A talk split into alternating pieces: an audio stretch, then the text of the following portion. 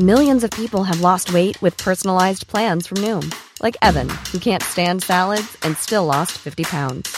Salads, generally, for most people, are the easy button, right? For me, that wasn't an option. I never really was a salad guy. That's just not who I am. But Noom worked for me. Get your personalized plan today at Noom.com. Real Noom user compensated to provide their story. In four weeks, the typical Noom user can expect to lose one to two pounds per week. Individual results may vary.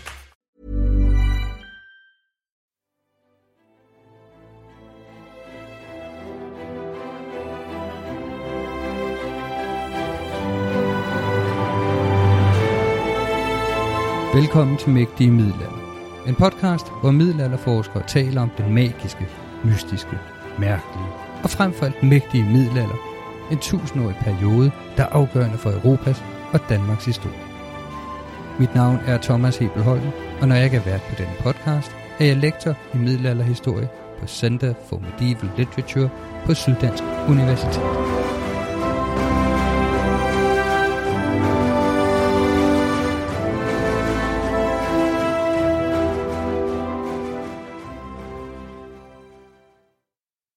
Dette efterår har budt på et sandt bonanza af middelalderfilm, og alle disse film ligger tidsmæssigt omkring år 1400.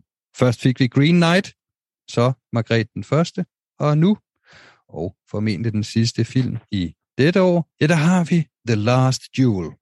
Det er historien øh, om voldtægten af Marguerite de Thibaut de Carouge, begået af væbneren Jacques Legris, og som Marguerites mand, Jean de Carouge, vil, vil hævne, og han ender i en duel med Jacques i 1386.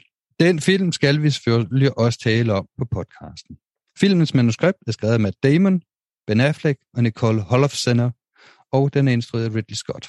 Og filmen kører desværre i alt få biografer i Danmark, og det har vist nok noget at gøre med det 20th Century Fox, og det er vist nok noget med det Disney, der ejer den, og det indbefatter vist nok også, at filmen kommer på Disney Plus til december.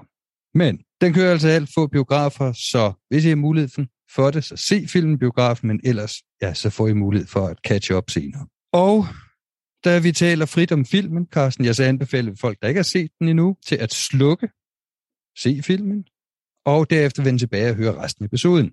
Og som i foregående afsnit, ja, så det er her ikke en filmanmeldelse, så meget som det er en snak om sande historie bag filmen, eller i hvert fald den historie, vi historikere kan se i kilderne. Så øh, det er en snak om, hvad vi har i kilderne, og så er det en snak om, hvordan middelalderen præsenterer sig bruges. Så det kommer vi til at tale om lidt i slutningen. Og husk, film er kunst, og filmskaber er frit stillet til at fortolke materiale, som de vil. Det, vi som historikere tilbyder her, det er information til seere, der gerne vil vide mere om, hvad der står i teksterne fra omkring år 1400. Og i dag bliver lidt anderledes, for jeg har selv undervist i og forsket i 100-årskrigens historie, og derfor har jeg bedt min ven og kollega Lars Kær om at agere interviewer. Så rollerne er byttet om, og det vil være Lars, der stiller spørgsmålene, mens jeg forsøger at besvare dem efter bedste evne. Så velkommen Lars, og tak fordi du var med. Stor fornøjelse, Thomas. Det er en fornøjelse at være tilbage. Skal vi, øh, skal vi høre lidt lyd fra filmen til at komme i gang? Ja, det kan da godt være, at vi lige skal tage en snas af lydsiden, før vi begynder. There is only one question that matters. Do you swear on your life that what you say is true?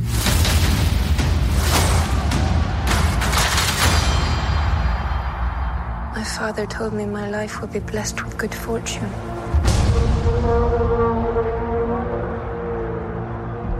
I'm married.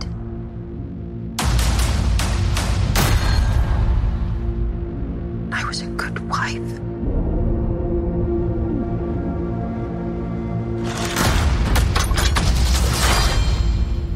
And then was judged and shamed by my country.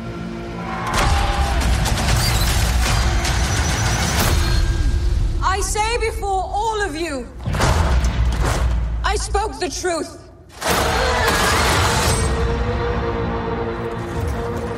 A most unspeakable charge has been brought against you.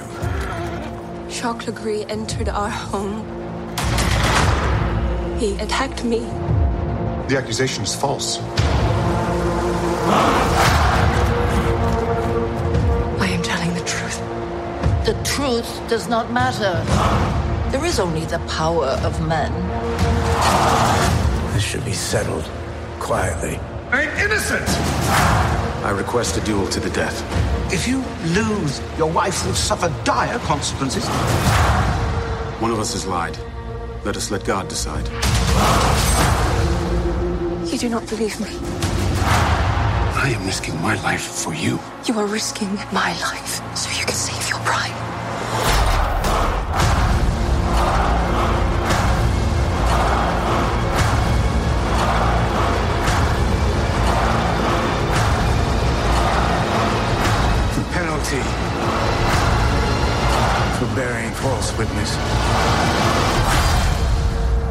is that you are to be burned alive. I will not be silent.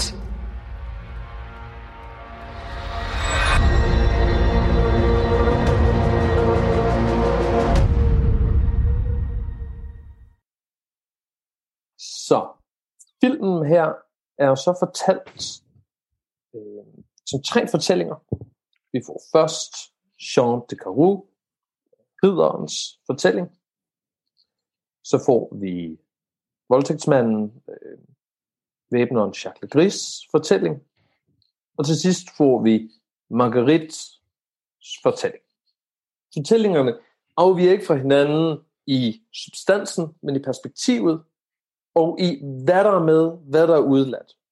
Man får fornemmelsen af, at det vi får at vide er sådan, hvad, hvad husker folk? Hvad er det, de ser som det essentielle? Hvordan opfatter de deres egen rolle i den? Men det giver mest mening at gennemgå filmens handling meget kort her øh, i et løb.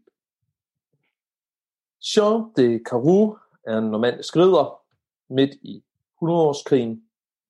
Han er en rigtig ridder, riddermand, og han øh, er god til at slås. Og han slås rundt omkring på alle mulige slagmarker. Normandiet, i Frankrig, i Skotland endda. Han kommer faktisk til at, at, at slås i endnu fjernere, endnu, under endnu fjernere himmelstrøg, efter filmens fortælling er, er over, hvor han er med i et af de mest uheldsvangre af de mange uheldsvangre korstog, der bliver øh, øh, begået i, i, i middelalderen, øh, hvor han ender sine dage. Men Jean de Carew, selvom han er sådan en rigtig riddersmand, så går tingene bare ikke særlig godt for ham. Der er finansielle problemer, og han er særligt ikke rigtig i stand til og vinde støtte hos sin herre, Pierre Alencon. Det er Jeans ven, væbneren Jacques Legris, som han kæmpede kæmpet øh, sammen med imod englænderne. Derimod, Jacques Legris er øh, blevet øh, udlært som klærk i sine unge år, og derfor forstår han sig både på øh, latin og på matematik. Og det bliver rigtig nyttigt for Jacques Legris, for deres herre, Pierre Lancon, har rodet i regnskaberne, og Jacques Legris kommer ind og hjælper med at få styr på det, og til gengæld så bombarderer Pierre Alancon Legris med først jord, og derefter en mægtig titel. Men nu bliver der problemer, for den jord, som øh, Pierre giver til Jacques, var jord, som Jean mente, han havde et krav på. Jean prøver at retsforfølge Pierre ved, øh, i Paris ved kongen, men uden held. For kongen er slægtning til Pierre Lancon, og jo et er Jeans krav ret løst. I filmens fortælling så handler det om, at Jean mente, at han var blevet lovet den her jord som en del af medgiften til Marguerite og Marguerites far.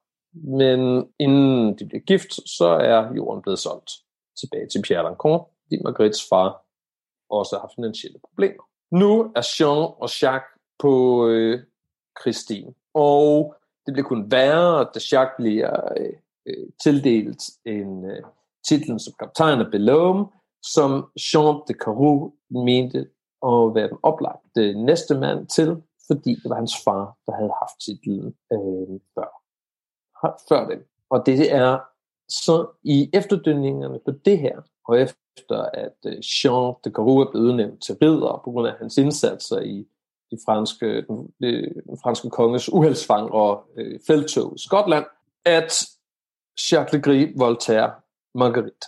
Efter at øh, Jean er kommet hjem, og hans kone Marguerite har fortalt ham, hvad Jacques har gjort, vælger Marguerite at stå offentligt frem med den skam, som hun blev udsat for. Jean og Marguerite anklager i fuld offentlighed Jacques Legris for voldtægt foran alle øh, Normandiets adelsfolk.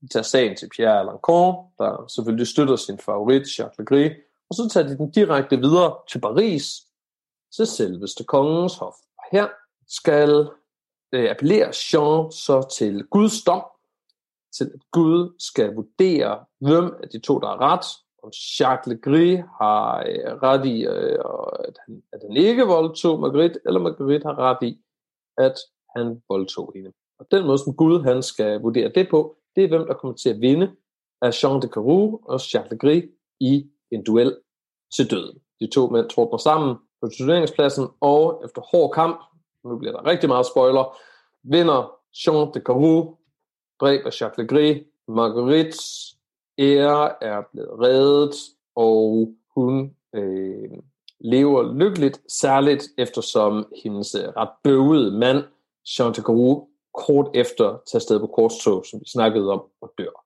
Så kan hun få lov til at leve i fred på deres godser de øh, næste 30 år. Det var sådan filmens fortælling kort, kort ridset op. Men Thomas, vil du ikke fortælle os lidt om konteksten, den historiske kontekst, i hvilken den udspiller sig?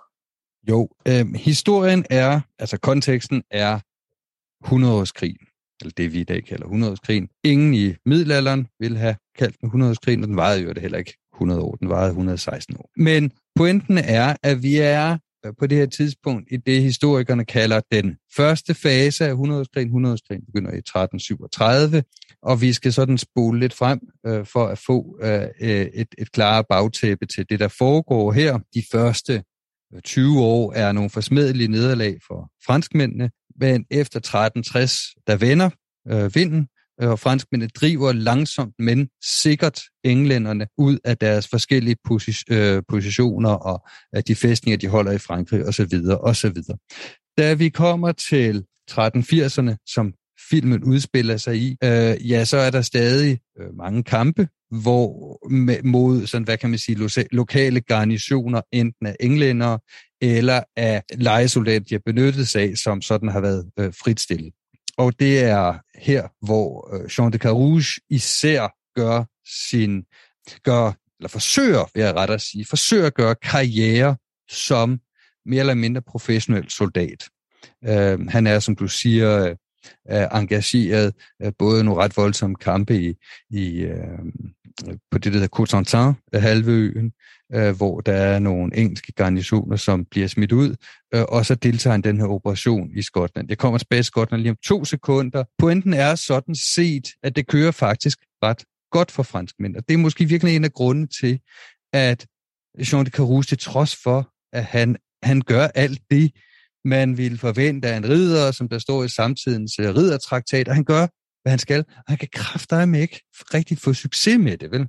Øh, hvorimod sådan en, en, en, en, en, en, der har et større administrativt talent, som øh, Le Gris, altså har større muligheder, ganske simpelt, fordi at franskmændene på det tidspunkt er ved at vinde krigen, og øh, i øvrigt samle ressourcer til at øh, tage sig af andre ting, end at slås med englænder, som for eksempel at tage på korstog, øh, som det du talte om. De deltager Carouge og, og nogle andre meget prominente adelige øh, deltager i korstog mod Nikopolis i 1396, der ender en, en total katastrofe for, øh, for de her franskmænd. Men altså intentionen er sådan set at undsætte Konstantinopel, så selvom det i militærhistorisk perspektiv er, er ret dårligt håndteret af, af korsfar her, så er deres intentioner sådan set gode nok, eller fromme nok efter samtidens standarder.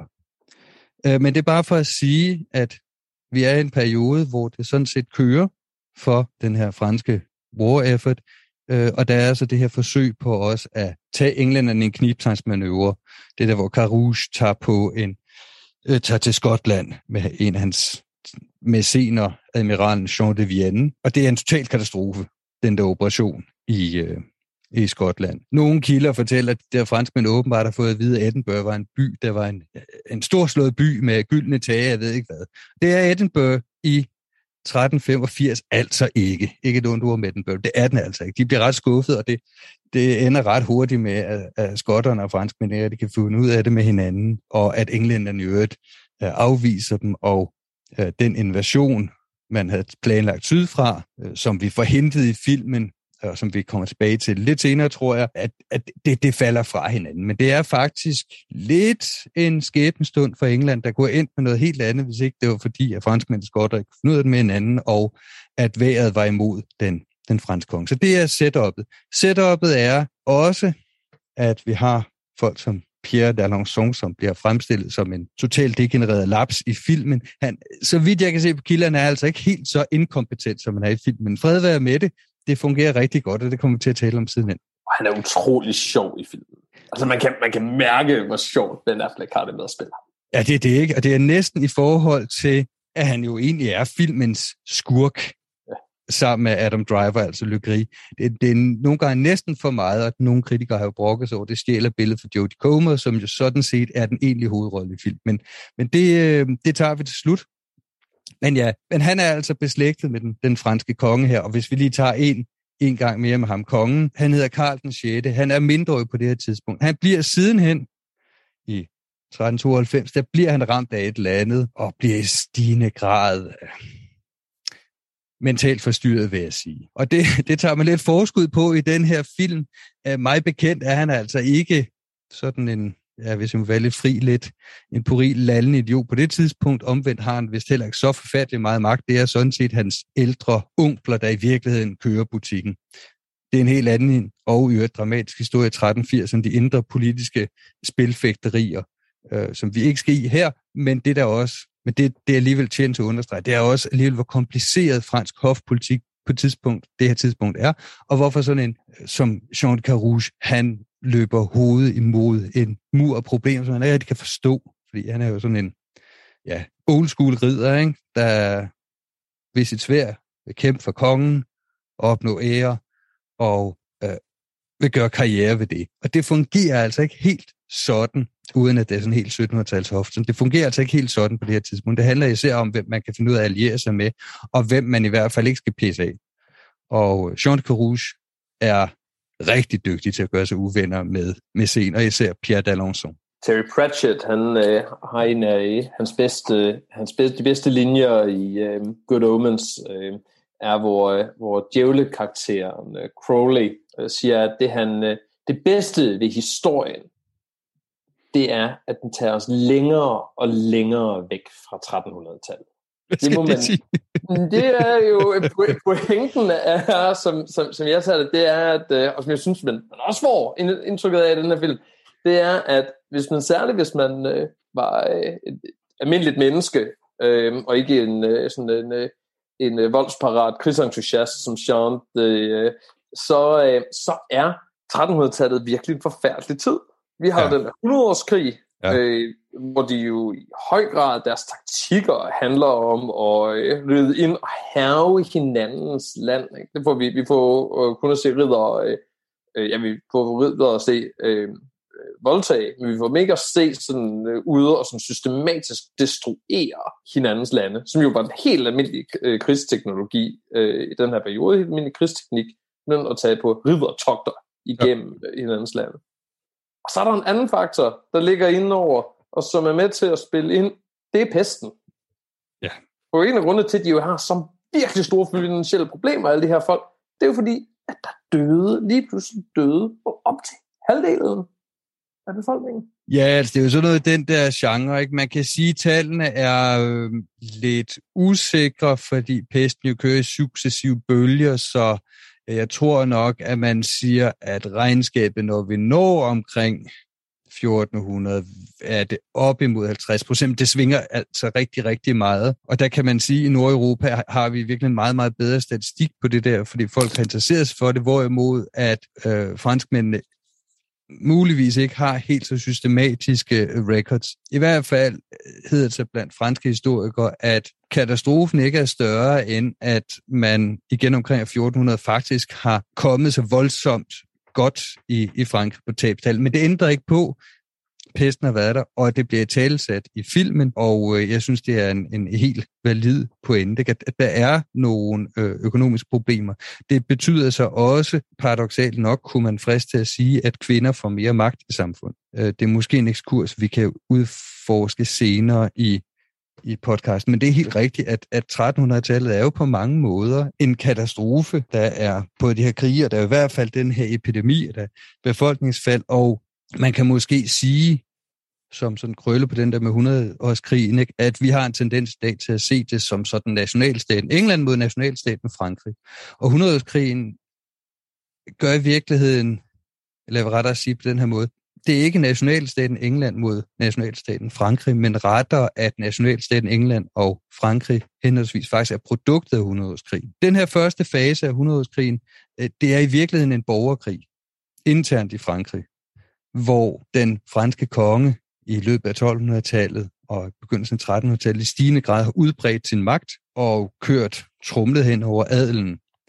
Og 100-årskrigen udløses i virkeligheden af, at den franske konge nok går for langt i forhold til hans største lensmand, nemlig kongen af England, som har hertugdømmet Guyenne i det nuværende øh, Sydvestfrankrig med Bordeaux som hovedsæde. Og det er i virkeligheden der, hvor konflikten begynder, den franske konge sådan set forgriber sig på sin største vasals område. Og det, er også, det medfører så også, at en række, hvad vi vil betragte som franske adelsmænd, sådan set slutter op om engelsk konge. Ikke fordi han er konge af England, men fordi han er den største vasal af en fransk konge, og ved at slutte op om ham, ja, så kan man gøre modstand mod de her centraliseringsforsøg, øh, som den franske konge forsøger sig med. Ikke?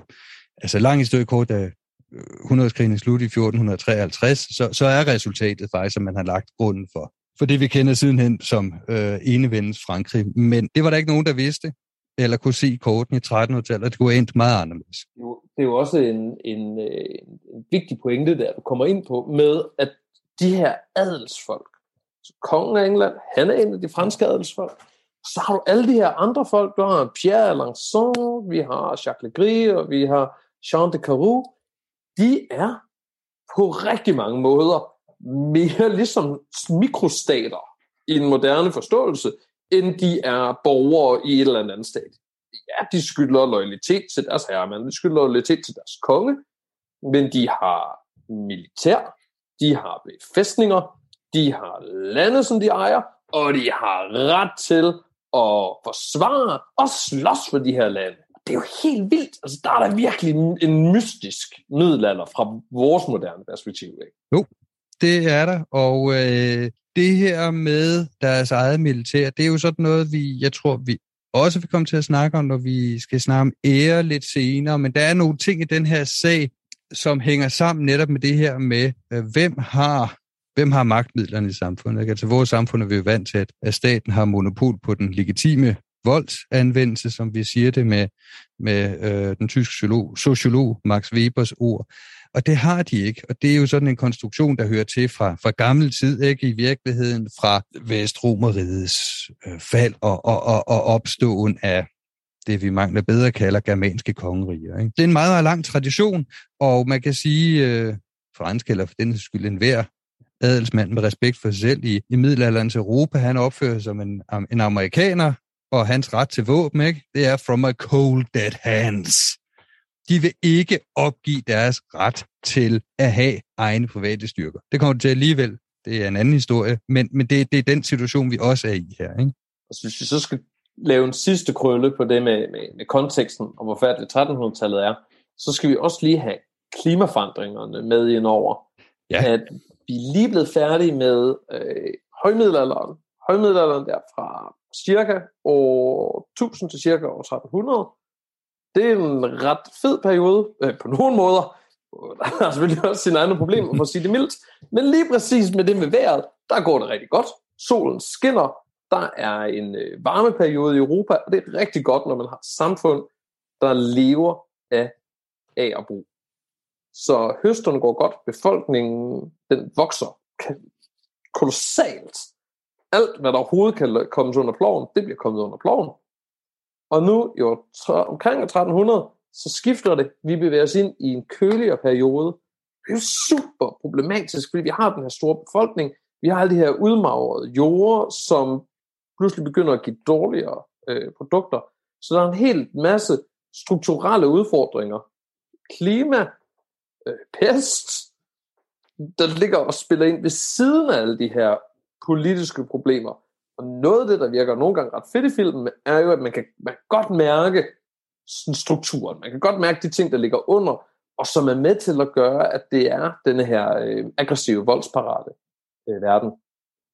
Men Thomas, vil du fortælle os lidt om, øh, om kilderne her, om, om, om selve sagen, og hvad vi egentlig ved om den? Ja, altså filmen øh, fremstiller det til trods for, at man har delt historien i, i tre fortællinger, altså Jean øh, de Carouges, Jacques Legris og Marguerites historie. Altså den delte den de her tre, men man kan faktisk sige, at de overordnede egentlig fortæller den samme historie, men set fra forskellige synsvinkler. Ikke? De er ikke i, i overvejende grad i modstrid med hinanden. Øh, man kan dog sige, at øh, Jean de Carouge, hans egen historie, selvfølgelig er, er sådan en, en, en, en undertrykt øh, guttermand, ikke? og han så i, i løbet af fortællingen forvandler sig til sådan en, øh, en virkelig brodende, ufølsom skid i, i Marguerites historie, ikke? og den kommer vi jo tilbage til, fordi vi har en, en pointe med det.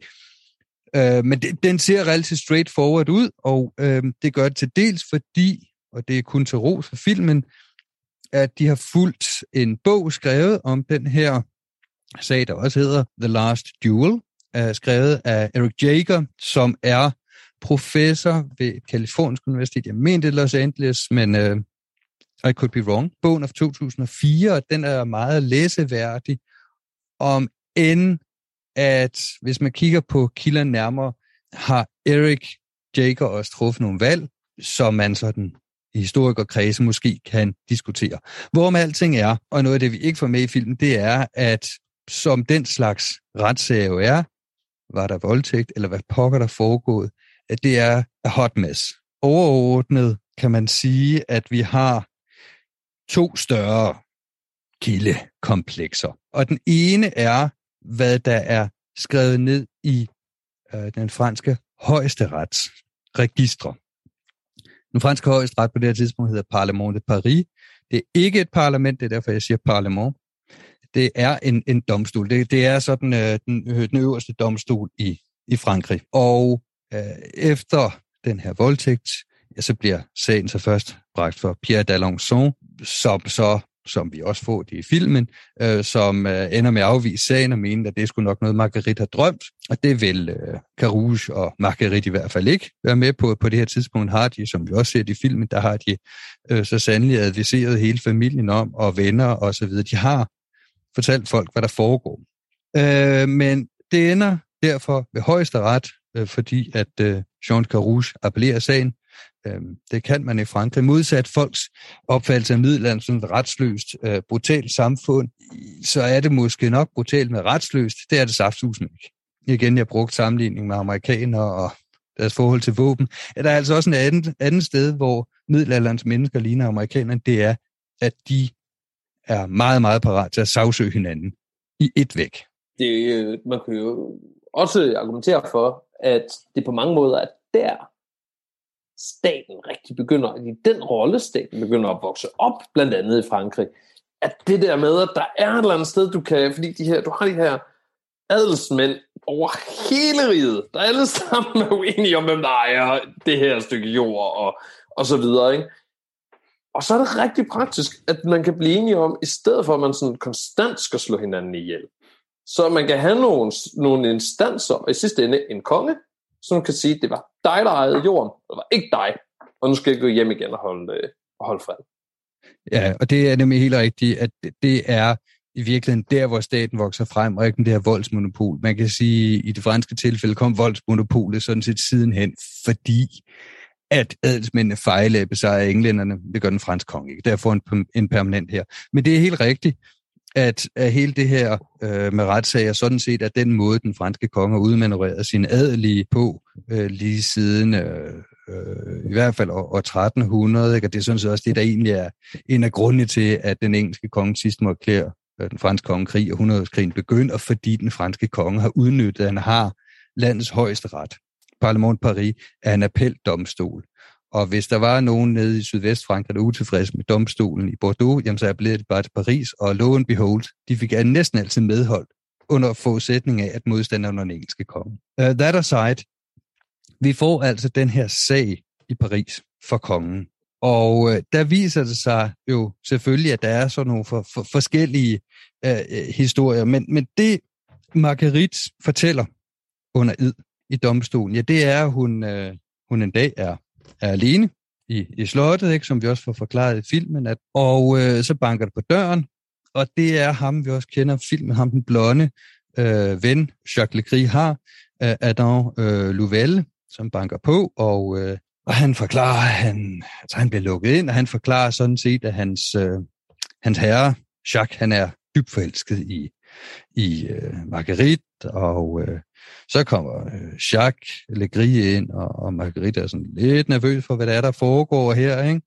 Øhm, han begynder at snakke om øh, uh, Le Gris, at, at han er også godt er klar over, at Jean jo, han har jo sådan et pengeproblem, og, og, og Le Gris vil da godt give nogle penge for at hjælpe dem, og så sætter han sig ved siden af Marguerite, og, og hun synes, det bliver mere og mere ubehageligt, det der. Så, så erklærer han så sin kærlighed til hende, og hun er jo godt klar over, hvad det er for en transaktion, han er gang i ham her, Le Gris, ikke? Så det vil hun ikke. Hun prøver at slippe væk, øh, og resultatet er, bevidner Marguerite, at hun tager fat i, øh, at, at øh, Le Gris og Louvel, de øh, tager fat i hende, den ene fat i benene, den anden fat i armen, og så op i et, et, et, et øh, rum. Og øh, så beder Le Gris øh, Louvel om at smutte, og så forsøger han ellers at, at få øh, hans vilje med hende, men hun, hun gør modstand og forsøger at stikke af, så Le Gris må kalde på Louvel igen, og Øh, de får så i fællesskab overmandet hende, og øh, så, øh, ja, så, så voldtager han hende jo så, ikke? Øhm, og, og så bagefter, så, så tror han hende, siger, det, hvis du siger noget om det her, så, så kommer der til at gå dig ilde. Øh, dit, dit omdømme vil for altid være øh, sværtet, og, og hvis du siger til en mand, så vil han sikkert slå dig ihjel. Og, og så tilbyder han hende i øvrigt også nogle penge bagefter. Ikke? Og det afviser hun så selvfølgelig, og hun øh, lover i øvrigt også lidt griger, hun har bestemt ikke tænkt sig at holde mund med det her. Og øh, som, som hun så siger, da hendes mand så kommer hjem, altså øh, øh Jean Carouge, ja, så fortæller hun ham jo, hvad der er foregået. Ikke? Og det ved deres venner også, og øh, det, der er sådan lidt tæller imod Le Gris, det er sådan set, at han er altså kendt for at være en type, der godt kan finde på at opsøge kvinder og tilbyde dem penge for at hjælpe dem ud af deres nød, mod at de gør noget for ham. Og der kan man næsten regne ud, hvad det er. Så han har altså sådan en record for, at, at det er det, de er ude på, og det er typisk uh, Adam Louvel, der er hans kontaktmand eller tjener i, i at finde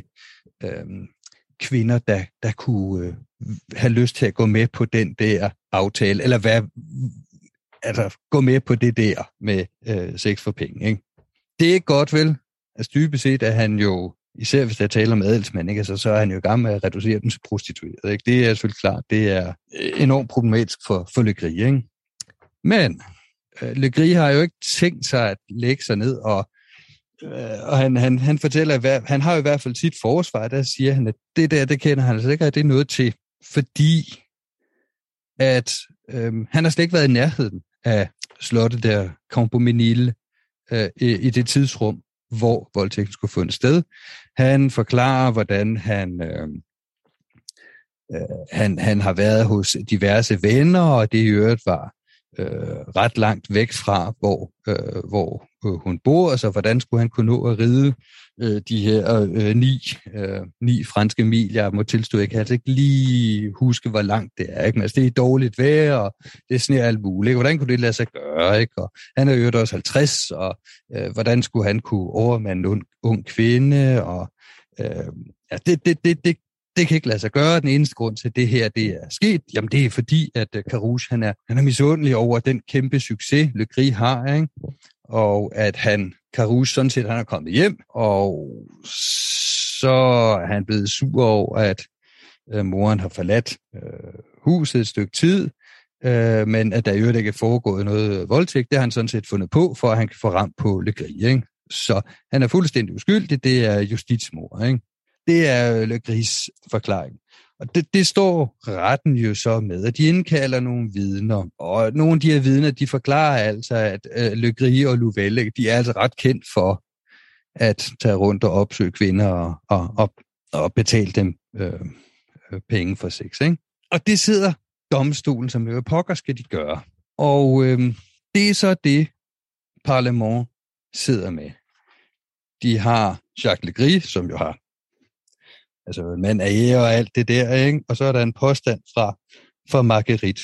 Øhm, og, og hvorfor det så ender med, at man anerkender Carouge krav om, at de skal undergå sådan gudsdom, ja, det er i min opfattelse formentlig fordi, at Altså, det er sådan en slags chicken game i virkeligheden. Altså, hvem blinker først? Begge parter er klar over, hvad konsekvensen ved at, ved at anerkende, at man tager fejl. Begge, begge, par, undskyld, begge parter er klar over, hvad konsekvensen vil være af at, uh, at erkende, at det, den anden har ret. I, uh, i øh, Carouge og Marguerites tilfælde, jamen altså, de er parat til at gå hele vejen. Ikke? De vil gerne dø for deres sag. Ikke? De bliver ved. Ikke? Og de, de har jo alle mulige vidner. Ikke? På øh, Le Gris side, ja, der kunne han jo, som filmen også siger, han kunne sådan set have erklæret sig øh, gejstlig.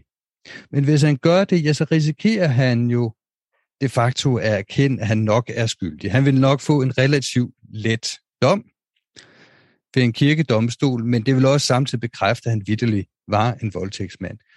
Og der kan man så øh, snakke om, hvad konsekvenserne var, at ville have været der. En af dem ville formentlig have været, at hans mæcen, Pierre d'Alençon, ville være tvunget til at afskede ham, eller i hvert fald tage afstand fra ham i nogle år eller mere.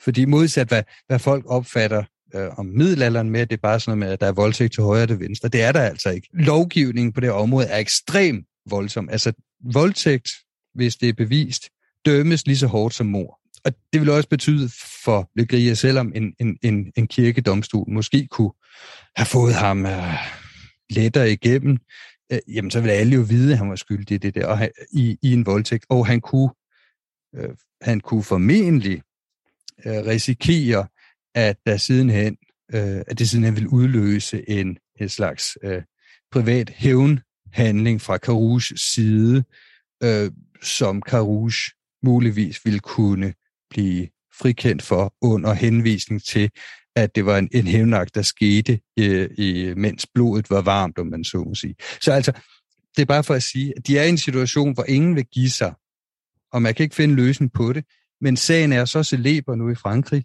ifølge en krønikeskriver, vi kommer til at tale om lige om lidt, Jean Froissart, så er det det er talk of the town i hele Frankrig. Det deler også hoffet, hvem er pro øh, Carouge og hvem er pro, pro Så det er en situation, hvor ingen blinker, og så ender man den her gudsdom.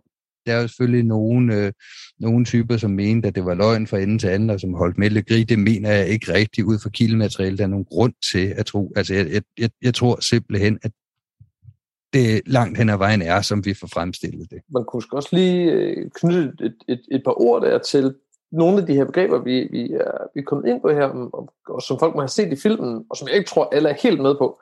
Kirkedomstole og gudsdom, hvad fanden det er for noget. Så kirkedomstolene, det tager jeg tilbage til det tema, vi, har, vi snakkede om tidligere i udsendelsen her, om at vi er ikke i en moderne stat, så der er ikke et sådan retsligt, et retsvæsen, der styrer det hele. Der er han den franske konge. Ja, han er nu blevet etableret som ham, der øh, er ø, ø, sidste instans for retssager i Frankrig, bortset fra retssager, der involverer medlemmer af kirken, eller en række af de forskellige sådan, øh, sager om øh, liv og død og ægteskab osv., som kirken har administration for. For der har kirken faktisk sit eget internationale retssystem.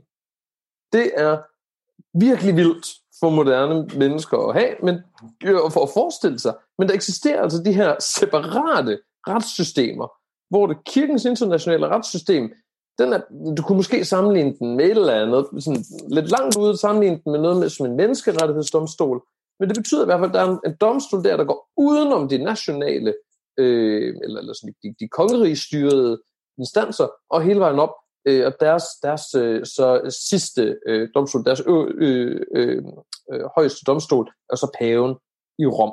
Det, som, som, øh, som Jacques så kan gøre, det er, at han kan sige, at jeg er faktisk øh, sådan lavt rangerende klærk, jeg kan også stadigvæk være, være øh, øh, en værtslig figur, men jeg har også den her sådan klærkelige øh, status, og den kan jeg så kræve øh, hive, hive, hive op af hatten, hatten nu. Det, det andet spørgsmål, det her med gudsdom, vi skal have med, det er, at det er jo, jo grunder i den her øh, grundforestilling, som de har i middelalderen. Nogle gange folk, der rejser tvivl om det, øh, også i samtiden. Men grundlæggende set, så mener man jo, at Gud, han, han blander sig. Han vil gå direkte ind og blande sig under de rette omstændigheder og påvirke udfaldet af sådan helt konkrete øh, ting, som denne her, den her domstol her. Så det er en, en verden, hvor det her religiøse, øh, hvad vi vil kalde overnaturlige, kan spille direkte ind i det politiske og det juridiske. Ja, og man skal måske så sige, hvis vi taler om, om, om Guds øh, domme, der er en grund til, at det hedder Lars Jul. Det er ikke helt den sidste sådan retslige duel i Frankrig, men det er absolut i de, i, i, i de sidste år eller over 10, at man benytter sådan noget der. Ikke? Og det, det er øh, noget, som kirken øh, egentlig har taget afstand fra fra starten, med meget, meget lidt held i den tidlige middelalder, men når vi når op i højmiddelalderen, der bevæger man sig altså virkelig fra det her. Ikke?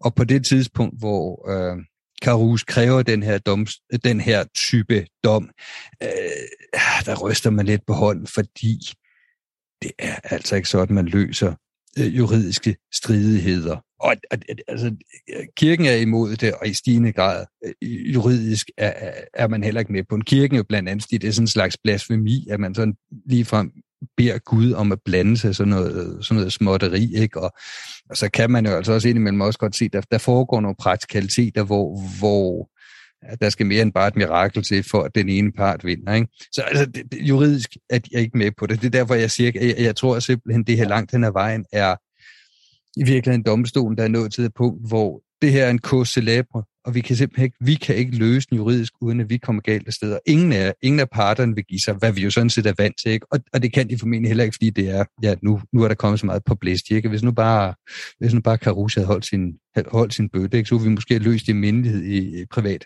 Det går ikke. Og det er formentlig derfor, de, de godkender den.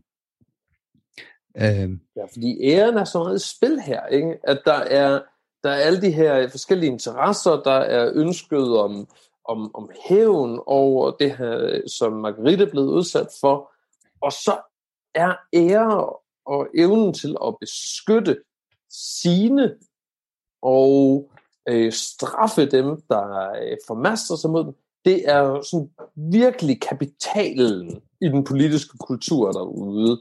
Det er den, man, man, hvormed man sørger for øh, at, at, at blive en anset menneske i sit, i sit lokalsamfund. Den måde, man sørger for, at folk de vil søge til en og bede en om støtte og beskyttelse. Og det er den måde, man i sidste ende får, får både magten og æren. Ja.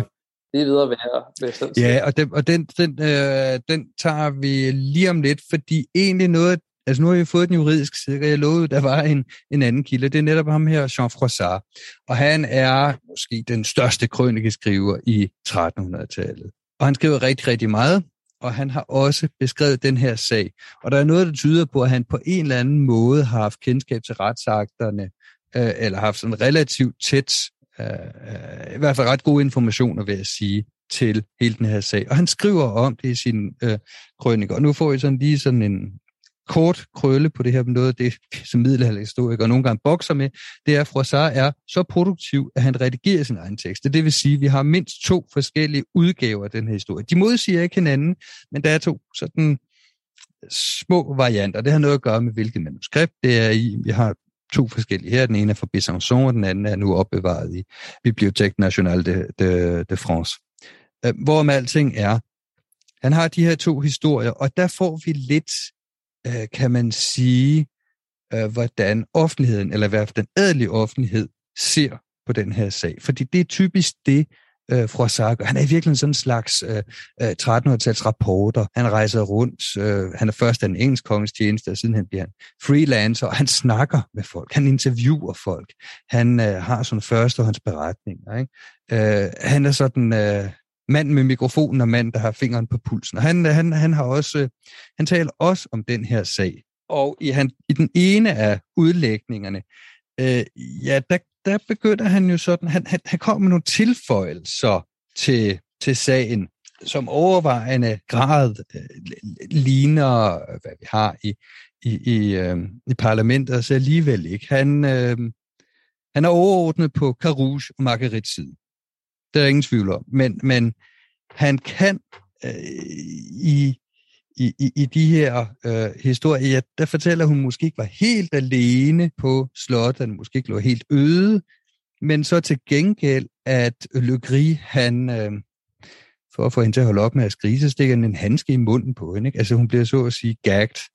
Ikke? Så han, han kan sådan nogle detaljer, som enten er gossip, eller som Øh, ikke har fundet vej til retsdokumenterne.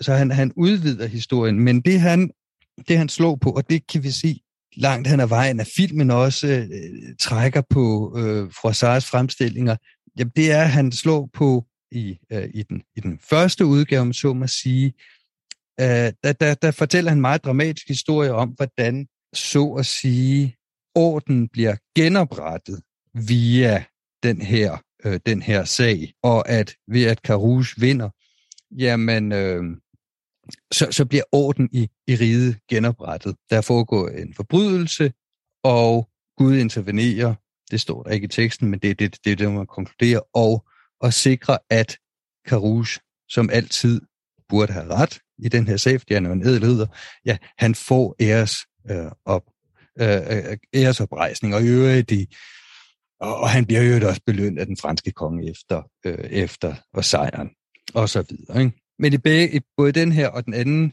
lidt senere redaktion, altså ret tæt på, nogle få år efter, at det her, øh, efter 1386, det her skrevet, det er ret tæt på, øh, der, der sværter han øh, Le Gris. Interessant nok en anden, der er to ting, der er interessant at tage med i den anden udgave, det er, at øh, Froissart på den ene side øh, faktisk øh, har det her sådan lette flirten, som vi også ser i filmen.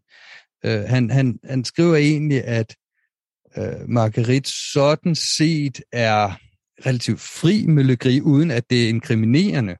Altså lidt som vi ser i filmen, det er den ene. Men også, at pointen her, øh, det er, at Le Gris, han er sådan en, en ækel opkomling, som fik sin straf. Det er skæbnehjul, der drejer. Øh, Carouge er af en gammel adelslægt. Det er Marguerite til også. Så det er jo sådan nogen, der er ja, født til adelskab, hvorimod Le Gris ja, jo er sådan en opkomning, som er egentlig øh, altså det er virkelig sådan en øh, hybris og nemesis, ikke? At han har troet, at han kunne gå på vandet, ikke? At han var Alonso's øh, favorit, og haha, se bare, hvad der sker med sådan nogle typer, der ikke er født til adelskab. Det stiger dem til hovedet, de kan ikke styre det, og se nu, hvordan det så ender med dem. Ikke? Det er de der to historier, og det, det, det spiller jo også ind i hele det her æresbegreb. Ikke? Ja, det med at, øh, at have sådan en opkobling, mm. det er jo faktisk en af, en af højmiddelalderens yndlings, og senmiddelalderens yndlingsmotiver. Det med, øh, den person, der, der med smig og, og sliskede, øh, urimelige øh, kunster, som var god til regnskaber og anden, anden djævelsk nederdrægtighed, øh, vinder de store fyrster, som, som Pierre Alancons øh, velvilje, og så stiger i rækkerne på en måde, som det kun burde være ærlige riddersmænd, der, øh, der, der gjorde. Mm. Øh, Thomas, det var dig, der, øh, der for mange år siden delte den, øh, fantastisk frygtelig historie om, øh, om øh, Prevonen med, med pelshatten, som jeg er fra, fra Frankrig i den her, i den her øh, øh, periode, øh, som fortæller om, en, om den her lavt fødte øh, fyr, der sted til, øh, der er blevet kommet, kommet øh, højt på strå hos en ridder. Og han er blevet meget rig, og øh, har blandt andet købt sig en pelshat, som han er meget, meget glad for. Så bliver han inviteret til Gilde hos herremanden, og øh, under Gildet, der ser han, at hans nabo, den, øh, ham der sidder ved siden af, af ham ved gildebordet, han har et meget lækkert stykke grisekød liggende på sin tallerken. Og så tænker vores, vores prøve, han tænker, det kan jeg leve af længe, det her, hvis jeg... Ja, det er ovenikøbet et stykke fedt. Det er et fedt, det er et ja. stykke fedt, det er nemlig det, det er. Det er et stykke fedt, så nupper han det og gemmer det under sin hat. Men problemet er, at han er jo kommet så højt på strå hos øh, ham her ridderen, at han er blevet sat lige ved siden af kaminen. Og der er varmt. Og så begynder det der fedt begynder at smelte. og så glider fedtet ned over hovedet på vores, øh, på vores, øh, vores, vores, vores opkomling. Indtil der er en af tjenerne, alle tjenerne hader ham, fordi han er sådan en nar, der skubber til ham ved et uheld, så pelshatten ryger af. Bedklumpen falder ud af, øh, falder ned af hovedet, ned i skødet på ridderen, der sad ved siden af. Så hun hopper op og løber ud, og så løber alle tjenerne efter ham, og så tæsker de ham til halvt til døde, og smider ham i en grøft, hvor han lander ved siden af livet af en hund. Og så stopper fortællingen, øh, som man må forestille sig, så har de grinet længe af den i, øh, i, i, øh, i hallen øh, her i Frankrig. Så det er en væsentlig kontekst for, hvorfor historien bliver fortalt. Ja, ikke? og der er jo nemlig øh, netop, i, i, i, som du korrekt siger, især i senmiddelalderen, at der, der er altså en, en øget adskillelse mellem adel og almue. Og det er især noget, vi ser i, øh, i, i øh, altså især i, i, øh, i øh, for eksempel i, i Frankrig. Ikke? Og hele det her æresbegreb, altså det er jo, det er jo super komplekst for os at, at forstå. For hvad er det egentlig? Hvad betyder det? Ikke? Altså det er jo sådan noget, øh, vi jo som regel, øh, ja, altså, sender tilbage i tid til sådan nogle øh, forskroede maskulinitetskulturer. Og øh, det er det også stensikkert set med 21. århundredes øh, briller, og det er jo lidt sådan filmen ser øh, historien, og det skal her siges med det samme. Der er jo ikke nogen af kilderne, der på den måde ser det fra Margarets synspunkt, vel? Øh, og det kan vi jo finde berettiget vældig øh, usympatisk. Men hvis vi nu ikke så meget skal tage den her æreskultur i forsvar, men så tage den alvorligt og prøve at forstå den, så, altså, så har vi jo, hvis vi skruer lidt tilbage i den her historie, ikke? Altså, så har vi jo et problem, ikke? Hvorfor, spørger Marguerite på et tidspunkt i filmen, skal det løses på sådan en, en, en bøvet ære øh, måde, hvor, hvor man skal kæmpe om æren? Hvorfor skal det ende i det her? Ikke? Øh, et legitimt spørgsmål at stille i dag, øh, men som, hvis vi kan forstå samtidig, det vil vi jo gerne som historikere, nok kræver noget historisering og noget kontekstualisering. Og her kommer vi tilbage til det her med, med deres private hære, og der er ikke noget politi. Vi, vi er i den her lidt bizarre situation, at der er et, et retsvæsen, øh, men der mangler nogle betjente til at gå ud og eksekvere dommene. Hvis vi er i den her situation, hvor Karush kone er blevet voldtaget. Hvad skal han så gøre, hvis alle ved det, men at domstolen af en eller anden årsag ikke vil tage det, øh, gøre noget ved det? Måske blandt andet, fordi den er korrupt. Det ved vi jo faktisk i den her sag, at Pierre d'Alençon, han beslutter sig jo straks for, at hans øh, yndling, altså, det, det kan jo muligt være ham. Ikke? Hvis ikke man havde haft Parlement de Paris og ind på den her sag, hvad, hvad havde Carouge tilbage af sanktionsmuligheder. Skulle han gå op mod sin lensherre, og i så tilfælde hvordan? Ja, altså ord vil jo formentlig prale af på ham, så i sidste ende ville han være nødt til at gribe til vold. På en eller anden måde. Måske sådan en, en, en privat, øh, privat krig, som man historikeren siden han døbte, ikke, som altså dybest set er sådan en slags vendetta, eller en fejde, som vi kender det øh, fra Danmark. Det vil være en mulighed for at, at løse det her, øh, den her konflikt. Og i hvert fald, hvis han ikke gør noget, så er det begyndelsen til enden for Jean de Carouge. Fordi så har han en sag, hvor han har demonstreret, at han dybest set ikke, ja, jeg siger det, kan beskytte sin familie og sine besiddelser. Og det har vi øh, en, en ridder der hedder Joufrat Charny, der er sådan en 30-40 år tidligere skriver en del om ære, nogle øh, ret fascinerende tekster, der alle sammen er oversat, og jeg lægger links i, i show notes. Øh, men men øh, Charny forklarer indirekte, hvad der sker, hvis du ikke forsvarer din ære. Hvis nogen begår et eller andet over for dig, ikke det her tilfælde voldtægten, det kan også være, at man bliver, bliver snydt for noget arv eller noget, man har krav på, og man ikke reagerer, så sender et signal til alle de andre øh, ridere, som jo pusse nok både er ens våbenfælder, men også konkurrenter, især på det tidspunkt, hvor konkurrencen ved hof begynder at tage til, jeg så sender et signal om, at du er en pushover, og øh, hvis vi kan slippe afsted med det her, jamen, øh, så prøver vi også med det næste. Ikke? Så det er begyndelsen til enden for en mand, hvis han ikke forsvarer sin ære. Øh, det er sådan et mærkeligt begreb. Altså ære er noget, man optjener ved ved gerninger, som de, som de øh, i, i samtiden regner for ærefulde. Ikke? Karus tilfælde for eksempel at kæmpe for kongen, øh, øh, øh, modigt og øvrigt øh, for eksempel tage på det der, øh, den der ekspedition til Skotland, som jo økonomisk er en, er en, øh, en katastrofe. Han vender tilbage totalt forarmet. Øh, men han gør det jo for sin konge. Det får han jo ære for. Ikke?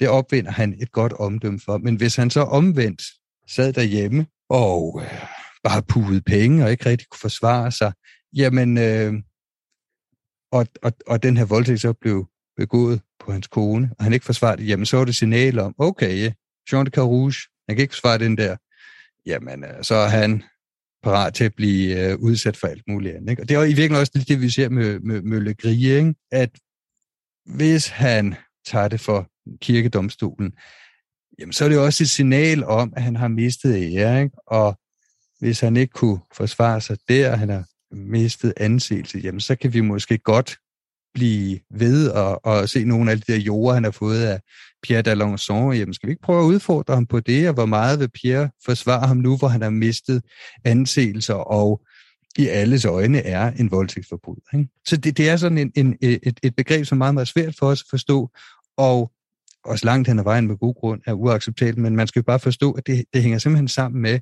at du har en ekstremt svag centralmagt uden politi. Så æren kommer ind og hjælper til med at skabe en eller anden form for struktur i et samfund, som ikke har en eller anden retsstatsstruktur. Men det bliver så en, en struktur i æren, hvor alt muligt personligt, ting som for os virker som personlige, det er influerer direkte, og uden at nogen sådan skal øh, holde, lægge noget, noget skjult på det, det influerer direkte på din politiske, militære, økonomiske ja. succes. De to ting, de hænger simpelthen bare sammen. Øh, som, det, det er hånd i handske. Noget, Thomas, jeg godt øh, kunne tænke mig at spørge dig om, og, og det er, er også om det her med, med, øh, med, med vold og dens plads i, i æren. Jeg tror, hvis man er, øh, ser filmen der som, øh, som moderne menneske, som en af de, der, en af de slående ting ved, ved filmen og, og ved middelalderen i det hele taget, det er det her med, at du har de store øh, politisk magtfulde øh, mennesker som Jacques Legris og øh, Jean de Caroux, de er altså også helt personligt derude og kæmpe til hest ude i frontlinjen, og så selvfølgelig her ude og kæmpe, kæmpe dueller. Hvad, hvorfor er den her sådan personlige involveren øh, så vigtig. Det, det kunne være rigtig spændende at høre dig fortælle noget om, om, om ridderlighed. Ja, altså der er jo to ting her. Jeg vil først komme med sådan en kagevært igen. Altså vi forbinder middelalderen med, med sådan ultravold, og de er egentlig overraskende uvoldelige. De øh, forsøg på, man lavede på at lave statistik i, øh, på, øh, på volden i middelalderen, det viser sig, at det som regel er noget, der involverer øh, folk, der er fulde. Øh, altså, at det er, at det er sådan, øh, øh, øh, øh altså folk, der er, der er fulde og kommer op og slås, ikke? Og så, og så er der nogen, der kommer til at, at trække kniv. Enten det, eller øh, vi er ude i de her æreskrænkelser, hvor det udvikler sig til, til fighter eller dueller, ikke? Øh, det er det, øh, øh, som begreb har, har middelalderforskerne øh, været meget inspireret af antropologien her, det der hedder peace in the feud, at hvis alle ved, hvad konsekvensen af at bruge vold mod hinanden den er, så vil det tendere i hvert fald imod en reduktion af brugen af vold. Ikke? Og fejde er ikke kun noget, der foregår mellem adelsfolk, det foregår i alle niveauer af samfundet. Øh, det er den ene, og den anden er jo også, og det er sådan lige væsentligt at få ind. Ikke? Vi forbinder øh, middelalderen med, med henrettelser øh, i stor stil. Ikke? Det er meget sjældent også. Der er lavet franske statistikker øh, på det her. Det viser sig, at henrettelser af de øh, er øh, byernes øh, myndigheder ekstremt varsomme med at, at udøve øh, og idømme. Kongerne gør det typisk kun i frederisager. Øh, men så når det sker, så bliver det gengæld også blæst op og, og malet meget, meget grafisk. Men det, der, der er meget færre henrettelser, end der er i, i 16-1700-tallet, hvor, hvor staten virkelig slår igennem, ikke? og hvor folk virkelig bliver, bliver henrettet. Ikke?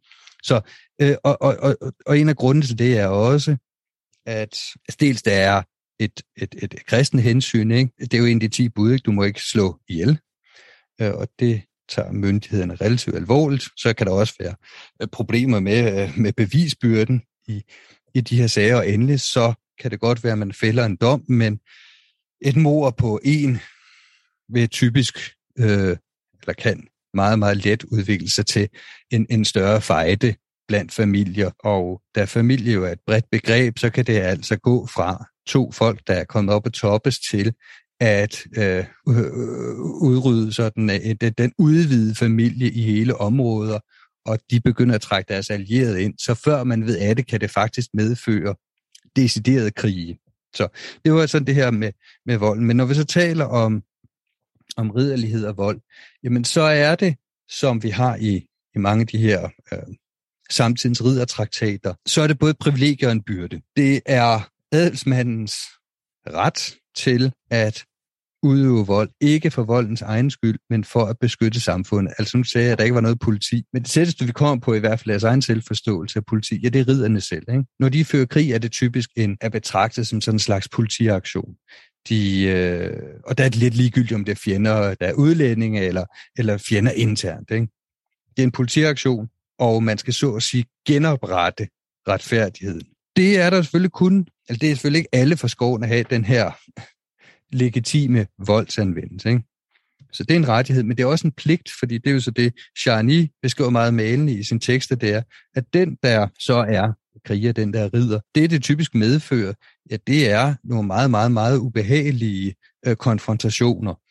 Øh, når de så kommer op og slås, selvom de har de her fine rustninger på og så videre, ikke? de bliver simpelthen banket sønder og sammen. Ikke? Og typisk at være på de her militære kampagner, det medfører, at øh, de sulter typisk. Øh, de, skal, de er øh, konstant øh, i frygt for baghold, øh, øh, at, at blive slået ihjel eller lemlæstet. Ikke? Og hvis de jo så, hvis de så dør under kampagnen, så kan det jo også øh, medføre den totale ruin for deres familie, især hvis man er en mindre bemidlet ridder. Ikke? Hvem skal tage sig af familien? Ikke? En, af, en, af, en af de her kardinaldyder blandt ridder, det er jo det her med, at man skal, for, man skal forsvare de svage, og, Øh, og det er blandt med også om enkerne. Det er jo fordi igen, hvis en enke sidder tilbage med et gods, hvor, hvor ridderen er død, hvem skal så forsvare det? Hun kan håbe på at have et familie, det er ikke altid tilfælde. Ikke? Så, så de, de risikerer ikke bare deres eget liv, de risikerer i virkeligheden deres, deres familie. Ikke? Så det er, det er noget, de jo på den ene side træner til, ikke? Og, og er i vores optik voldsparate. Men omvendt, i hvert fald, hvis de skal følge deres ideologer, og det gør de selvfølgelig ikke altid, for at sige det mildt, men hvis de skal følge deres ideologer, jamen så, så er det sådan set også en byrde. Ikke? Det, det er dem, der skal for, forsvare samfundet. Ikke? Altså, vi er næsten helt tilbage til øh, det, folk nogle gange øh, taler om med middelalder, om der er tre stænder, dem der beder, dem der øh, kæmper, dem der arbejder. Ikke? Og for at man kan bede og arbejde i fred, så er der nogen, der skal beskytte mod det onde. Ikke? det kan være en abstraktion, men det er jo også altså, tyver og røver og alt muligt andet, ikke? som af den ene eller anden årsag ikke altså har meldt sig ud af samfundet. Ikke? Men, men i en god ridder selvforståelse, ja, der er de en slags politifolk, og det forklarer måske også, sådan for lige at runde af, hvorfor når vi læser om 100-årskrigen, og for eksempel hos Froissart, han langt fra den eneste, så, er det, så får du det ene øjeblik at vide, at franskmænd og englænderne tørner sammen, og de smadrer hinanden fuldstændig plukfisk, og bagefter sidder de så og drikker vin med deres fanger. Ikke? og øh, at de er rigtig gode venner, og de det ene øjeblik øh, øh, altså kan være altså, fjender derude på at tage livet hinanden på slagmarken, og det næste i virkeligheden forstår hinanden meget bedre som ridere, end de forstår deres undergivende, om det er engelske eller franske bønder eller gejstlige. Altså, det er sådan en eller anden international kaste, som på den ene side er ja, vil udøve vold imod hinanden, ikke? for den ene eller anden sag, som de jo opfatter retfærdigt, men den næste øjeblik egentlig også forstår hinanden. Ja, middelalderen er jo, jo dybere man kommer ned i middelalderen, ikke? så bliver den bare mere og mere fascinerende, og mere og mere mystisk, og mere og mere fremmedartet for, for et moderne. En af de ting, de, de taler om i filmen et par gange, det handler om uh, Marguerites uh, familie, og at hendes far, han er, øh, bliver anklaget for forræderi. Og jeg tænkte, om du kunne, øh, kunne, kunne tale lidt om det her, om, om idéer om forræderi i middelalderen, og hvor det er, hvornår det er, man kommer ud og være gået for langt som ridder. Vi har snakket meget om, at de kan være meget uafhængige, men hvor er det, at det her det går for langt og går i det, som de kalder ja, i, i filmen og egentlig også i Eric Jacobs bog, der, der skrives og siges der meget om, at Thibauville-familien, det er Marguerites familie, at de, øh, at de er forræder, og de, og de anser dem som øh, værende mindre værd, eller sådan shifty, eller utroværdig af den årsag. Og det må jeg sige, at jeg har lidt svært ved at forstå, at den type forræderi skulle være det store problem på det her tidspunkt. Først og fremmest, hvis man læser og arbejder med øh, 100 så vil man se, at talrige af de adelsmænd, de skifter altså side nogle gange fra England og til Frankrig og bag, øh, frem og tilbage nogle gange, uden at det ser ud som om, det er et kæmpe problem. Og hvis vi tager Thibauville-familien, Ja, så er han, øh, øh, øh Margrits far, faktisk involveret i to øh, sager, som jeg egentlig ikke betegner som forræderi, men som slags oprør. Den første er, at han med i øvrigt mange andre normandiske adelsmænd, jeg tror det er 1340, men du må ikke hænge mig op på det, de, øh, de gør oprør mod øh, kong Philip den 6. af Frankrig. Og det handler egentlig om, om rettigheder, altså at en god adelsmand øh, har nogle rettigheder. En af dem er jo retten til voldsanvendelse, men noget andet, de også har ret til, det er deres jorder. Igen, altså, ja, man, man fristes hele tiden til de her amerikanske paralleller, ikke? at this is my land, og det har været i min familie generationer, og vi har ret til de her ting, og de her afgifter, de her rettigheder. Og nu kommer kongen, staten, og blander sig og tager, overtager dem. Det vil vi ikke være med til. Og så eksercerer de det, de kalder deres ret til ret til oprør, kan man virkeligheden sige. Ikke? Det gør han der, og bliver taget til noget, efter at øh, oprøret er blevet kvalt. Øh, og sidenhen, der støtter han en, øh, en fyr, der hedder Kong Karl den Onde, kalder man ham, af Navarre. Og nu skulle man tro, at det er en spansk konge, der blander sig med det hele. Men øh, af forskellige årsager er kongeriget Navarre kommet under den franske krone, og øh, Karl er en slægtning til den franske konge og han ejer en masse jord i Normandiet. Og da Thibauville, altså faren, Margrets far, er en øh, støtter, ham her, Karl af Navarre, jamen så er det egentlig fordi øh, Karl af Navarre i hvert fald officielt kæmper for sine rettigheder i Normandiet, hvor han har nogle meget, meget store len. Og det er faktisk det, han op for opholder sig. Det er sjældent, at han er nede i Navarre, i hvert fald den her periode. Og det bliver også eftergivet men igen, Tipovilla er ikke den eneste. Der er mange folk, som er forskellige årsager, måske blandt andet, fordi de er lensmænd til Karl den Onde, altså øh, faktisk er forpligtet til at støtte ham.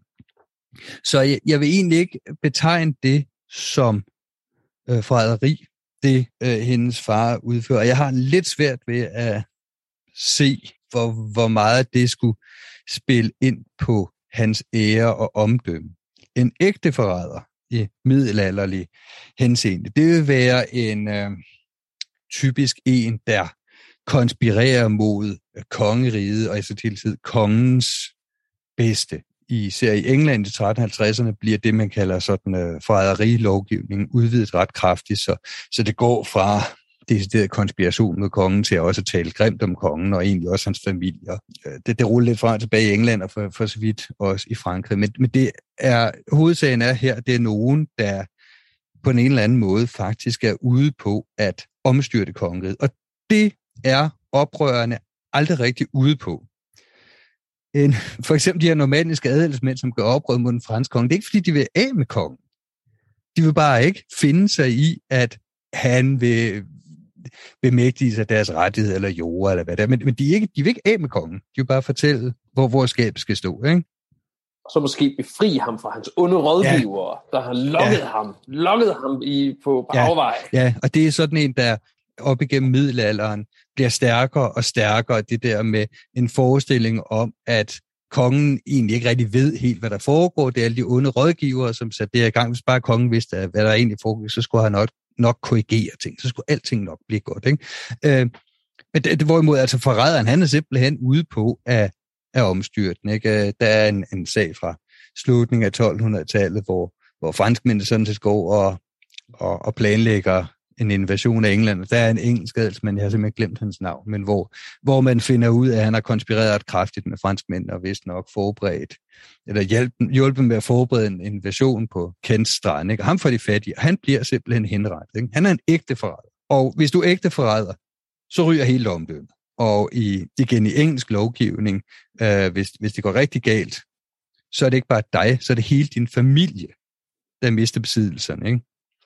Så du kan, noget af det, man nogle gange gør i Middelland, de her adelsslægter, det er, at du har som adelsmand besiddelse, men du kan dele jorder ud til dine sønner, og din kone har sin medgift, som, som teknisk set er hendes, det er ikke din, medmindre der er en særlig, en særlig ordning. Ikke? Men hvis du forræder, så er det ikke bare din egen jord, så er det sandelig også din families jord, der bliver inddraget.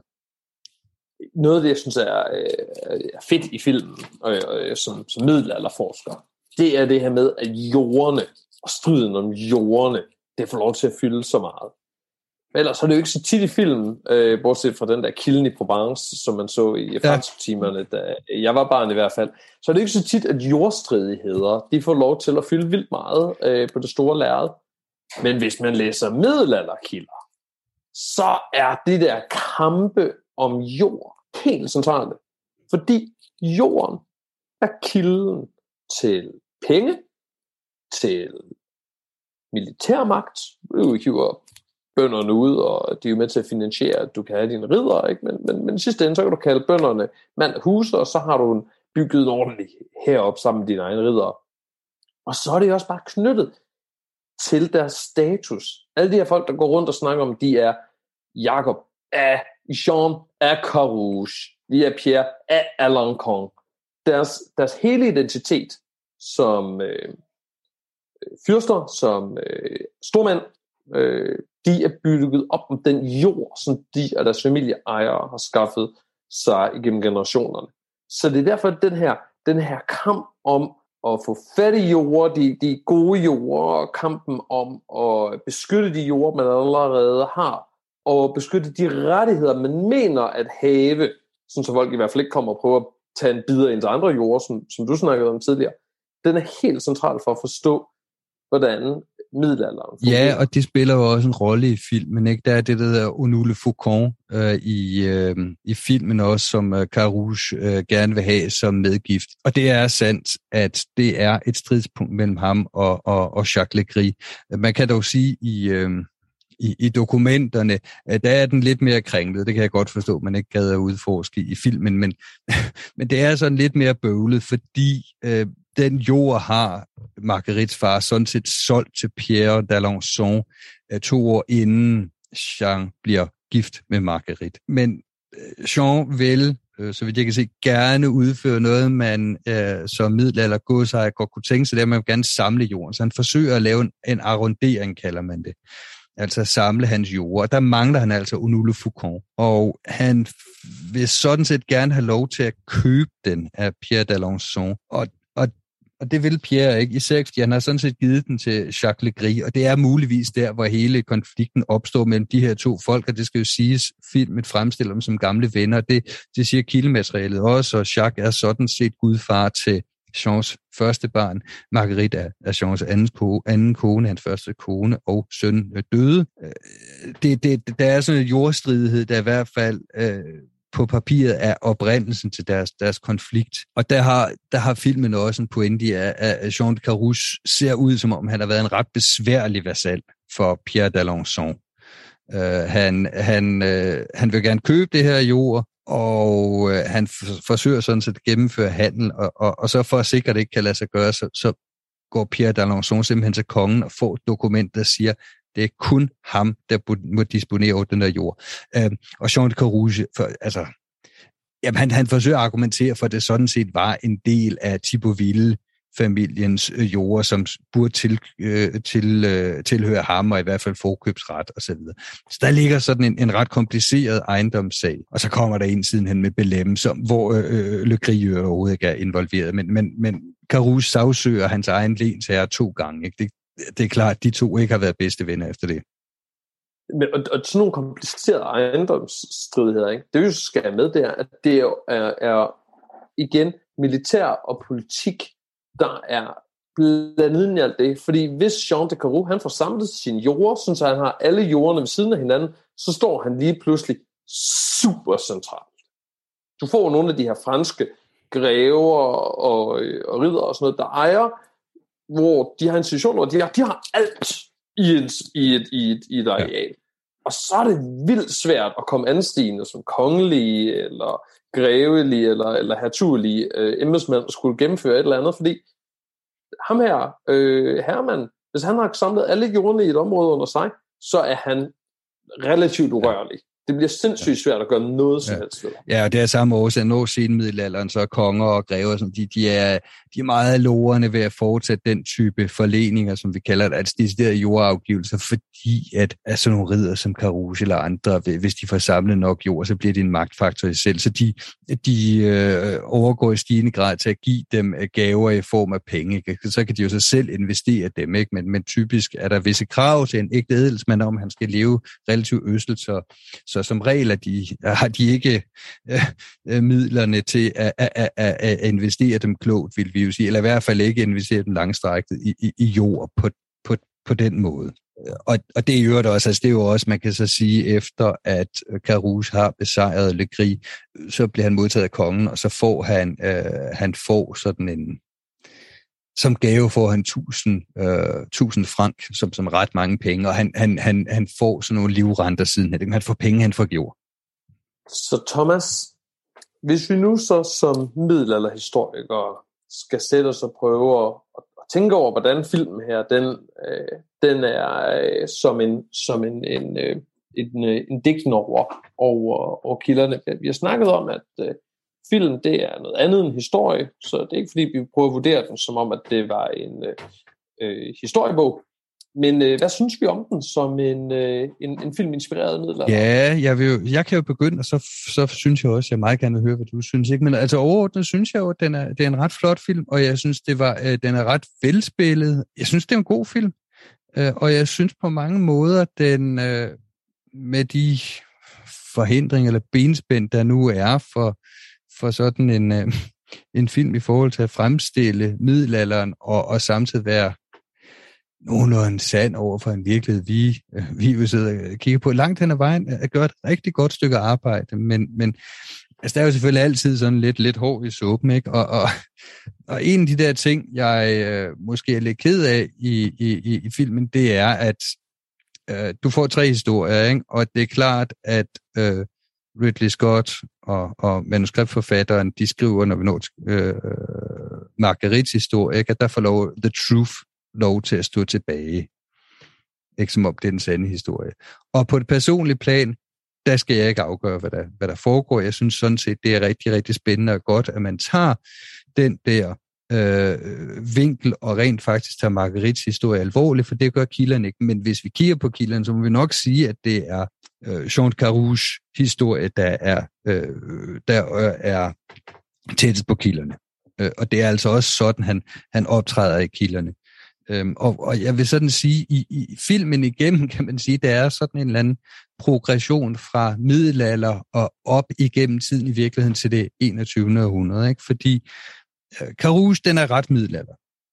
Øh, når vi så kommer til Legri, altså, så synes jeg snarere, at vi begynder at nærme os sådan et eller andet øh, 1700-tals depraveret hof, ikke? med sådan nogle ha ho, ho, ho, ho, og de læser latinske tekster ved hoffet, og øh, så drikker de, og så horer de, ikke også? Og der, der, altså, der, der kommer sådan noget, der går sådan lidt par ryg og kåre i, det, i, i den fremstilling, og det, Øh, og det, det er også der, hvor vi har snakket om lidt inden, ikke? At, at de har de der frygtelige frisyrer, øh, at, Matt Damon og Ben Affleck, Ben Affleck, der spiller Pierre d'Alençon, og Affleck, der ved jeg ikke rigtig, hvorfor han skal det tyske hår, men, men, men Ben Affleck, han er jo sådan helt afplejet, og jeg mener, at jeg læst et eller andet sted, det er fordi, at det sådan skal udtrykke, hvad han er for sådan en, en, en pervert, ikke? som, øh, som er, er, er til gruppesex og druk, og, og ikke er særlig god til at køre sit hof og øvrigt bare sådan intelligent øh, knaller, ikke? Og, og den fremstilling af, af, af Pierre d'Alençon, altså, den virker ikke særlig middelalderlig. Altså ikke at, det kan da godt være, at man kunne, man kunne finde på de der ting, ikke? men, men det, det synes ikke rigtig at være på, på radaren i nogle tekster, jeg har læst fra, fra den periode. Ikke?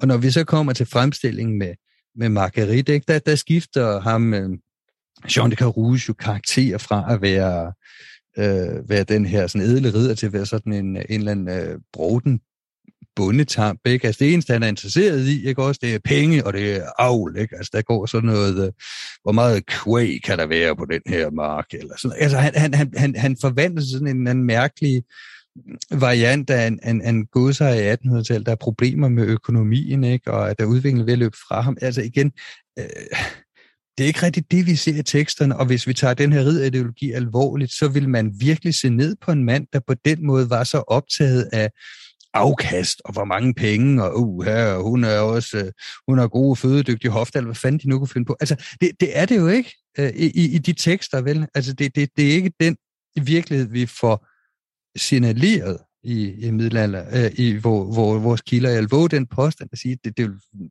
den type tænkning vil være fremmed for dem, og hvis folk, en adelsmand, udtrykte det, ja, så ville det også være et ærestab for ham. Ikke? Øh, og, så, og så kom vi jo op med, med Comer her, med, med det der med, med, med voldtægten og, og, og bevisbyrden og så videre. Ikke? Og ingen tvivl om, at det er frygteligt og, og traumatisk. Men der kom vi jo ind i et 20. 21. mentalitet øh, på det her, ikke? Øh, hvor det er bestemt muligt, at det er sådan, hun har følt. Ikke? Det, det, det siger teksterne ikke. De er jo heller ikke optaget af, af kvinder, må vi jo bare sige. Ikke? Altså det, det, teksterne er optaget af mænd, og det, det kan Ridley Scott jo så køre med, hvad han, hvad han vil. Ikke? Øh, jeg synes stadig, at bevisbyrden ligger hos ham, og ikke hos os som historikere, selvom det sagtens kan, kan foregå på den måde. Men det er bare, der er bare ikke et bevis for det. Ikke? Altså det vi jo har, hvis vi kigger på kvindesiden, jamen så har vi jo faktisk tekster fra kvinder omkring den her periode. Der er hende, der hedder Christine de Pisson. Øh, hun er en italiener. Hendes far var øh, øh, læge og øh, hofastrolog for øh, ham, der hedder Karl den 5., altså Karl den 6. i filmens øh, far.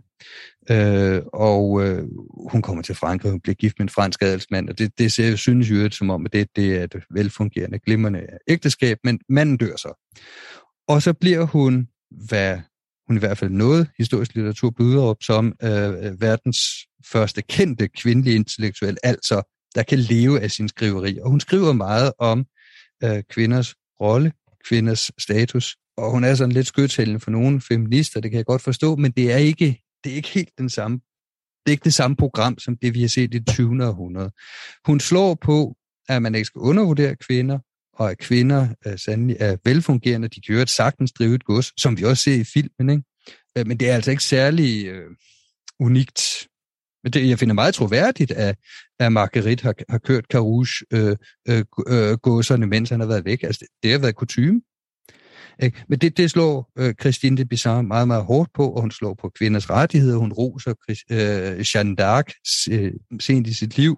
Så, så der er den her følelse og den her valorisering udtrykt af øh, Christine Bizarre. Men omvendt så er hun altså også en middelaldermenneske, som accepterer den grundlæggende kristne fortælling om, at øh, at manden blev skabt først, og at øh, det er sådan set mændene, der skal bestemme. De skal så også gå i krig osv., men det er ikke ensbetydende med, at de bare skal køre hen over kvinderne. Ikke? Og det er måske det tætteste, vi kommer på af Margarits øh, mentalitet.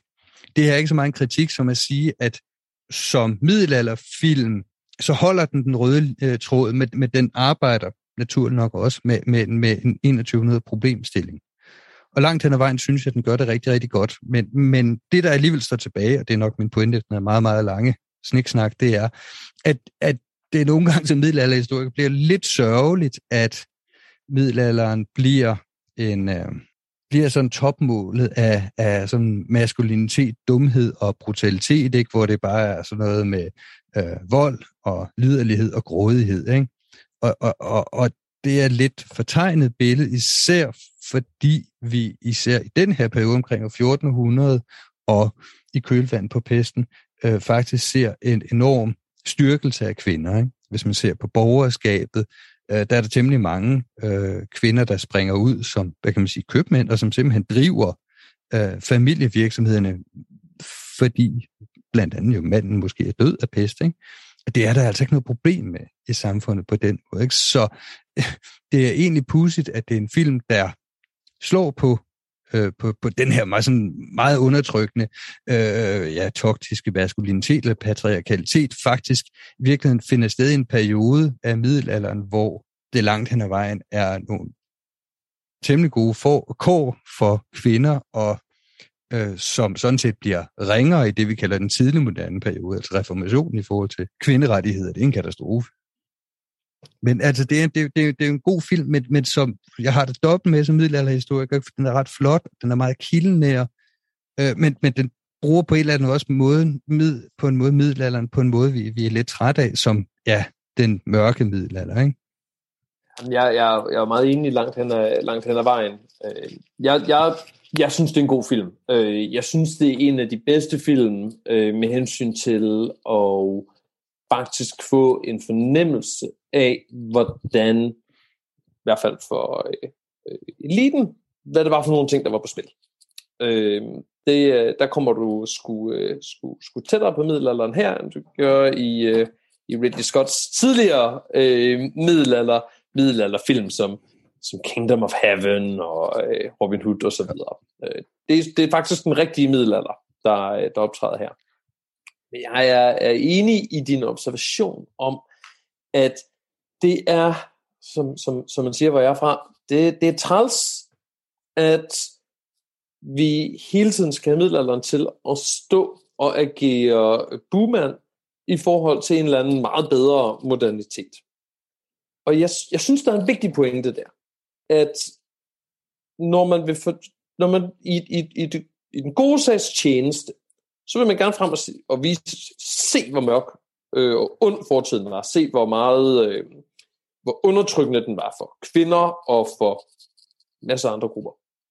Men når man gør den, når man sådan lever sig helt ind i den karikatur, som Ridley Scott lidt kommer til her, sådan så at Marguerite, vi får indtryk af, at Marguerite, hun ikke havde noget, øh, nogen muligheder for at agere som øh, økonomisk og øh, handlende øh, agent, øh, indtil øh, Jean han er væk. Altså, det ligner ikke de øh, øh adelskvinder fra øh, højere senmiddelalderen, hvis øh, husholdsregnskaber, som jeg har studeret. Der er rigtig mange af dem, og det viser, at også mens deres mænd er i live, og også mens deres mænd, deres mænd er ude og agere politisk, så samarbejder de. Øh, jeg havde fornøjelsen af at læse en øh, husholdsregnskab fra Eleanor af Montfort, øh, grevinde af Montfort, hvis, hvis mand Simon de Montfort, engelsk øh, adelsmand i 1200-tallet, han har, han har gjort oprør mod kongen og har, og har i virkeligheden taget magten ind i London. Han kan du simpelthen se i hendes husholdsregnskaber, hvordan hun spiller med i det her spil. Hun er ude og agere, hun har gæster inde, hun sender gaver rundt, hun og hendes mand, de spiller simpelthen spil sammen, hvor de begge to agerer på forskellige måder. De rykker sammen og, og, og er med til, til at styre det politiske spil. Øh, men der er en eller anden pointe i, at hvis du bliver ved med at, at læne dig ind i den her karikatur af middelalderen, selvom du gør det en god sags tjeneste, og du gerne vil fortælle om, sådan, ej, det var mørkt dengang, var det meget bedre nu, så ender du i virkeligheden med at gå i den anden grøft. Du får ikke styrket kvindekamp, kvindekampen fordi du får øh, forplumret, du får skabt det her billede af, at fortiden, at der, er, at der ikke er nogen eksempler på magtfulde kvinder, eller meget, meget få ekstreme tilfælde af kvinder, der har magt. Virkeligheden er i virkeligheden meget mere kompliceret. I virkeligheden, der var der masser af kvinder i senmiddelalder, der var ude og agere økonomisk og politisk hele tiden. Ja så der er endnu mere og flere spændende historier at fortælle i middelalderen. Men øh, det, var, det var egentlig bedre film om det, jeg har set. Jeg tror, at det her det er de sidste ord. Jeg tror, vi er nået til enden. Lars, du skal have mange tak for at hjælpe mig med at tale igennem den her film. Vi kom langt fra inde på alle, ind på alle aspekter.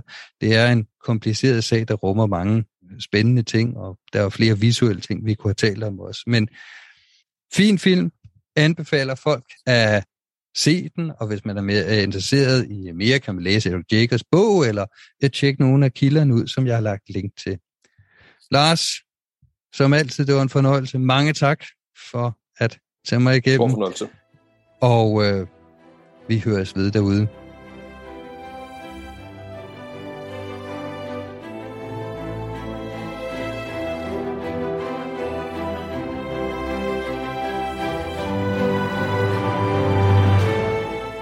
Det var alt for nu på Mægtige Middelalder.